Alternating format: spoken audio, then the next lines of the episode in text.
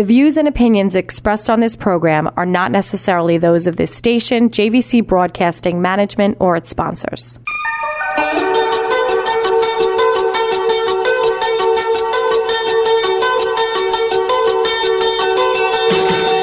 Good morning, Long Island, and welcome to DDI and Autism on 103.9 FM, keeping an eye on autism and giving a voice to its Long Island community. I'm your host, Dr. Michael Romas, and again, so glad that you can join us this morning as we share and explore all relevant issues related to autism spectrum disorder. My guest this morning is Scott Herman. Scott is the founder and executive director of Spectrum Sailing, a nationally recognized autism sailing camp that started six years ago after its founder, Scott Herman, learned his son Daniel, who was on the spectrum, was not allowed to join traditional sailing schools. Spectrum Sailing was born out of necessity. Scott was looking for a sailing camp his autistic son could attend, Sadly, no one would take him, so he started his own. Welcome, Scott. Good morning. Good morning. A lot to think about, uh, you know, here. So, right out of the the gate or the harbor, I suppose, you're a parent. you're a parent of a young man with uh, with autism who's on the on the spectrum. It sounds like he was the impetus for for some of your good work. Uh, why don't you tell us a little bit about the roots of uh, spectrum sailing? Sure. Yes, my son Daniel, who's now 15, um, is on the spectrum. Um, he's doing exceptionally well and uh, and thriving. He's a freshman this year in high school, and um, all of that is is is great. But when we moved back to Charleston, South Carolina, about uh, seven years ago, I tried to get him signed up for a sailing camp. Uh, I'm a lifelong sailor.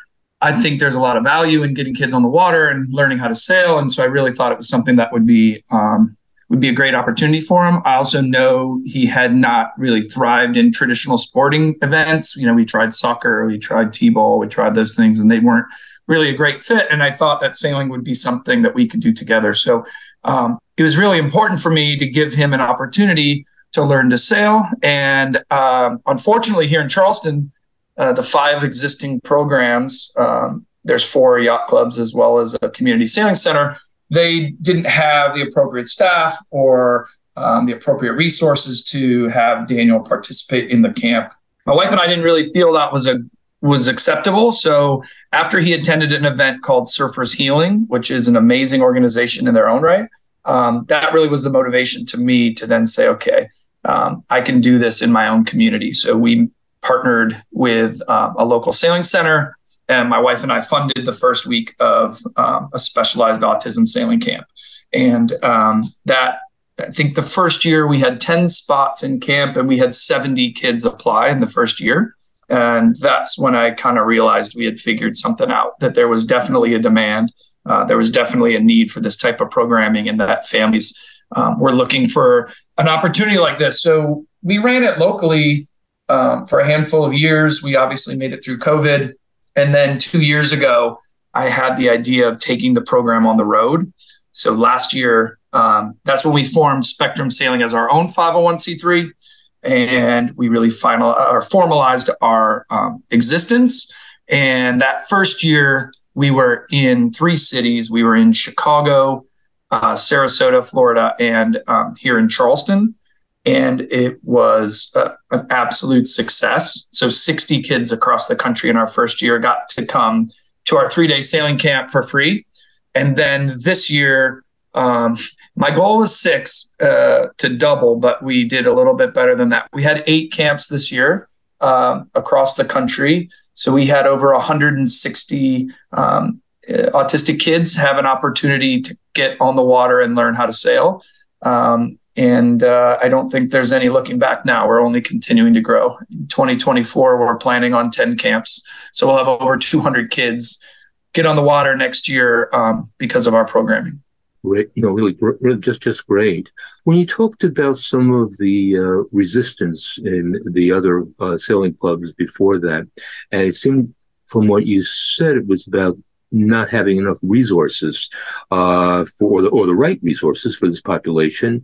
What do you mean? What what are the right resources, and uh, what are you able to provide? So our camp is a little different than what you would have in a traditional sailing camp. The skills are the same that the kids learn, uh, and that's you know would have been uh, what I would have expected you know for Daniel to attend. But we do things a little differently. Um, one thing that we do differently is we use different boats. So traditionally, young kids learn to sail in dinghy sailboats, whether it's an an opti or uh, sunfish or small um, dinghy boats that are pretty unstable. They flip over. Um, the kids traditionally are getting wet through camp as you know, some um, some of our autistic youth have issues with sensory issues and don't want to get wet or don't have those um, the same balance issues maybe that um, a neurotypical kid would have. So we use keel boats. So we use all larger sailboats that are extremely stable. Um, they don't flip over. You traditionally do not get wet in these boats. Um, and so that's one major difference that we do. We also have um, we also have adults. Uh, our adult to kid ratio is a little different. Traditionally, in a youth sailing program, you'll have one instructor to maybe 15 kids. We have um, a minimum of eight adults at our camp with 10 kids. So, um, you know, really kind of stacking the deck on the support side just to make sure that um, there's enough people there to help and and sort of keep the camp moving in the right direction. Um, so those are probably two of the m- biggest difference. We do a lot more on the water than in the classroom. We do have a classroom session each day. Each day they learn a knot of the day, and each day we go over a fundamental piece of sailing. Um, but then we really try to get them hands on on the water to experience it more um, than in just the classroom. So those are some of the big differences that we do versus uh, traditional sailing camp. Sure. So the eight to ten is a very intensive ratio. It's almost a a one to one. And um, I believe that some of the, the, the, support staff have training in as behavioral specialists uh, as well.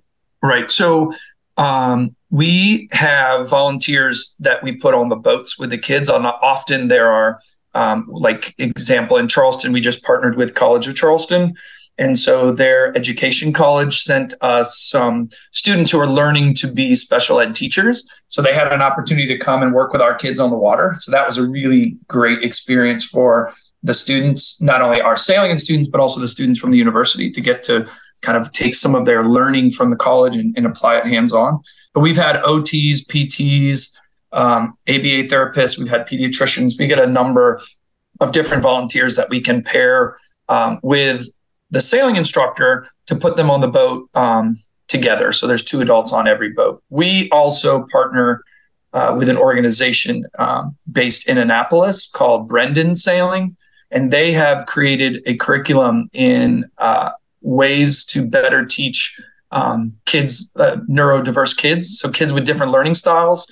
So um, you know, most of um, of these sailing camps have kids that are ADHD or dysgraphia, dyslexia, uh, undiagnosed autism anyway. And so they've created a way for sailing instructors to better teach kids that learn differently. And we bring in that curriculum. So all of our instructors, as well as volunteers, have an opportunity to go through that training beforehand. So we really feel like we're leaving a better trained staff and leaving the instructors more tools in their toolbox after we leave for them to teach in even in their traditional sailing camps. But do you feel that the kids that you're supporting at the camp are walking away or with the same skill set as a neurotypical uh, kid? Are, are, they walking away as prepared? I believe so. Um, I've been to, you know, I personally attend every camp, and we at every camp we've been uh, that we've hosted, we have kids that are driving the boat, docking the boat, doing um, all the types of skills that you'd see. And in fact, traditional sailing camps are uh, maybe even longer than ours. Ours are a three day program.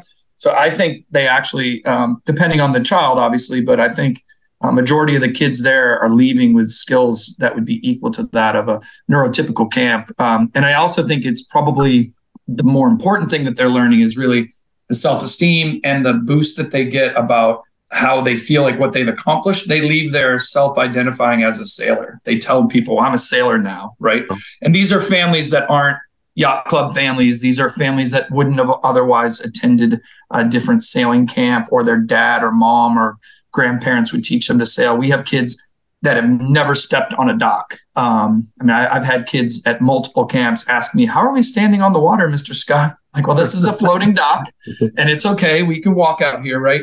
So to take kids like that that have never been exposed to boating and never been exposed to being on the water. And by day three, you know, they're they're helping to trim the sails and they're driving the boat. That's a pretty big jump, and um, and we do that at, e- at each of our camps. That happens. And not yacht club kids. Uh, that's important. Uh, you know, we're about to go to a break, but when we return, let's spend a few minutes on the selection process itself, some of the criteria, which I know you have, who the kids are, uh, the, the, age range, um, can they swim? Uh, you know, what are some of the thoughts behind the, the choices? So stay with us. You're listening to Scott Herman on 103.9 FM, talking about sailing camp that is uh, designed to be uh, adaptable to kids on the spectrum. Stay with us.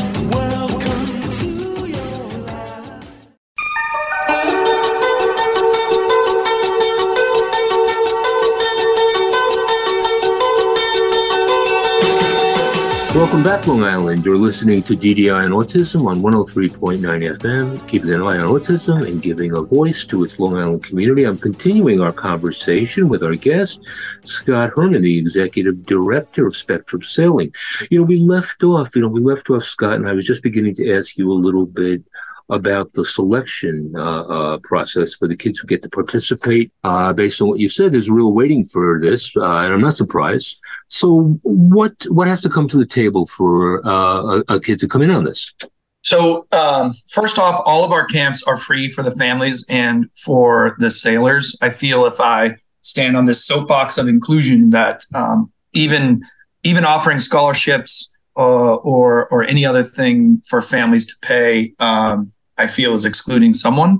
So mm-hmm. I really uh, try to make sure that anyone financially could be included in the camp. And I think there's a pretty strong representation of that. When you attend one of our camps, you can see that these families come from completely across the gamut from a financial standpoint. And I and I like that, and I want it to be that way. So first off, there's no cost. Um, second of all, kids uh, range from 10 to 17. Um, that's our age group you have an application process on our website when the registration opens for your town.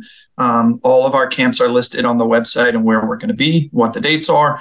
When you fill that form out, there's like some handful of questions in there um, about you know some things you know how does your child do with noises how does your child handle certain things um, you know some we do have some limitations um, one of our questions is is english your primary language we've had some kids that have attended camp that didn't um, speak English, so that was a bit of a challenge for us. But um, you know, we we definitely still let them come. But there's certain things that we can't um, that we can't handle. One of them is you know I only speak English. So, but for the most part, uh, every kid has an opportunity to register. Um, we then have uh, those kids um, go through a lottery system, and then those kids are picked. We average about um, two to one applications for actual camp spots. We have 20 spots at each of our camps. I know I mentioned 10 kids um, earlier, but that's because we have a morning session and then an afternoon session. So camp is um, either nine to noon or one to four for three days. So they have three half days on the water with us.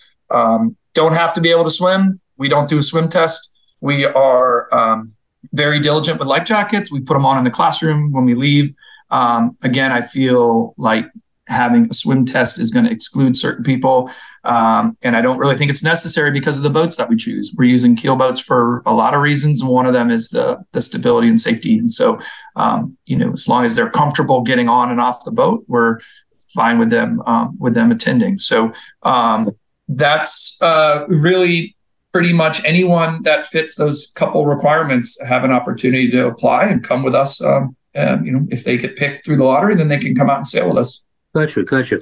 Uh, you know, for people like myself who ha- don't have a whole lot of background in, in sailing, for you know, for our listeners, I'm assuming a keel boat is a flat bottom uh, boat. What you know, is that what that means, or what is a keel boat? So a keel boat is a boat that has an actual keel, so a large weight that goes down into the water. So right. underneath the boat, there is um, a uh, mechanical support. Essentially, I mean, you have a lead weight down below to uh-huh. make sure that the boat won't tip over.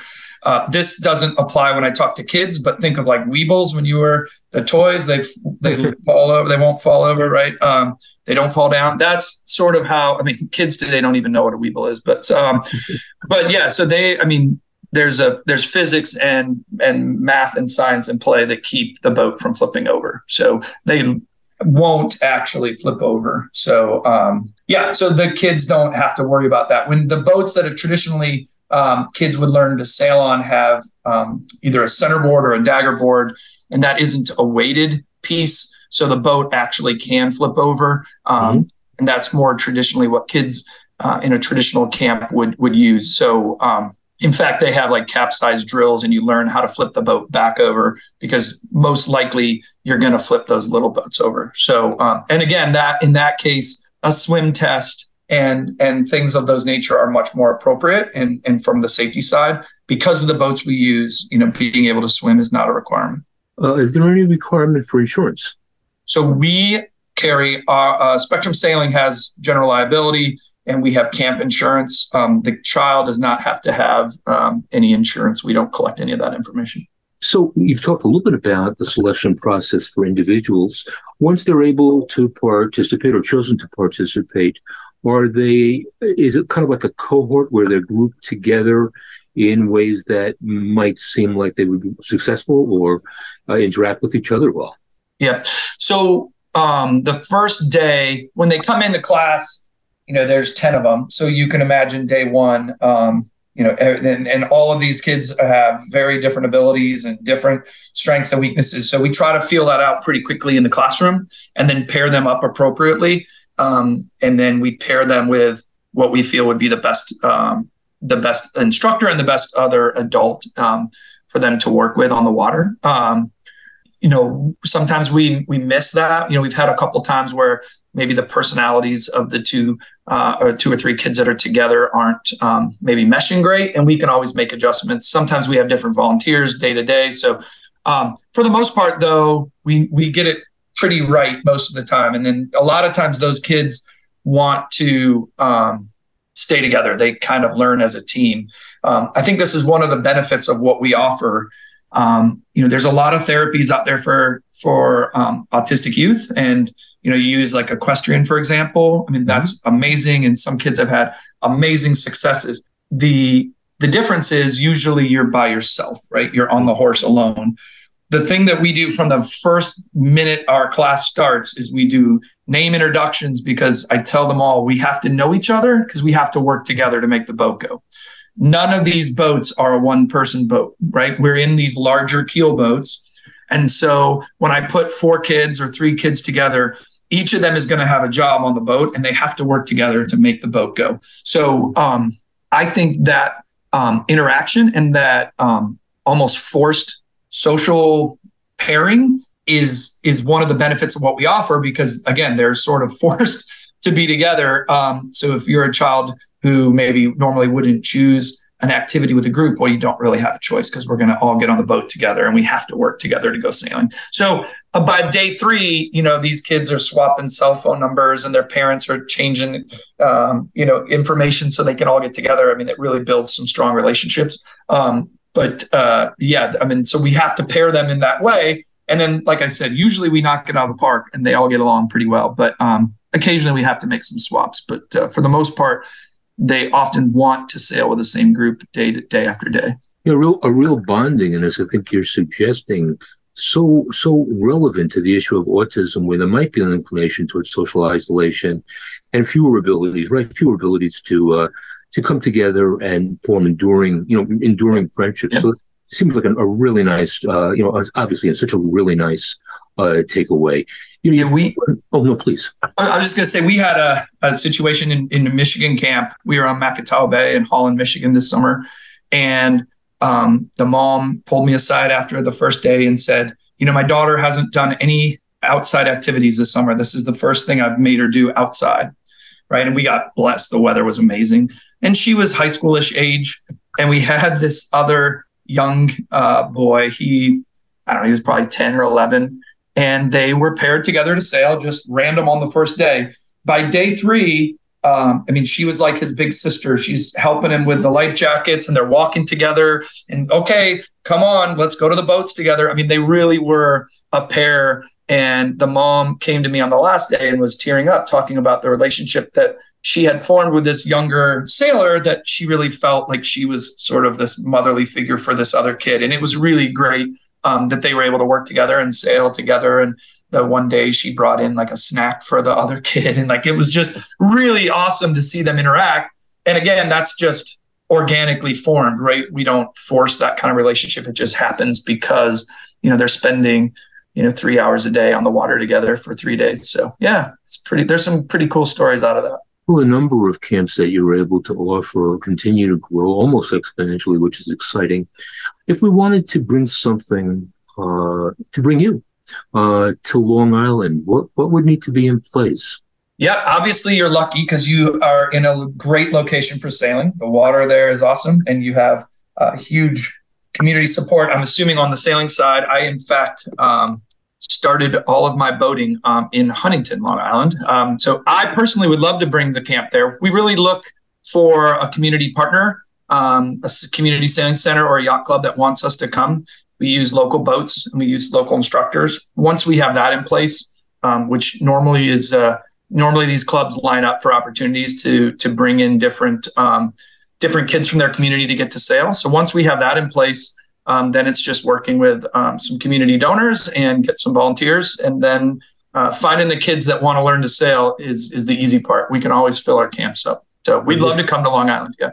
Uh, we'd love to have you. I was just about to say that I suspect there'll be no shortage of uh, of kids, and the waiting list will be will be filled by Long Island, uh, Long Island as well. Thank you know, thank you, Scott Herman. Thank you. I as I mentioned uh, in our hello, such good work, such a tremendous opportunity for kids on on the spectrum. Uh, there's something, there's a metaphor about sailing, isn't there? That there's a, there's a built-in metaphor about moving peacefully on the water and and, and in life that's very appealing, uh, very appealing. So. On that good note, thank you so much. I want to hear more, and we'll, we'll want to know more about uh, uh, the connection with Long Island. So, so thank you. The views and opinions expressed on this program are not necessarily those of this station, JVC Broadcasting Management, or its sponsors.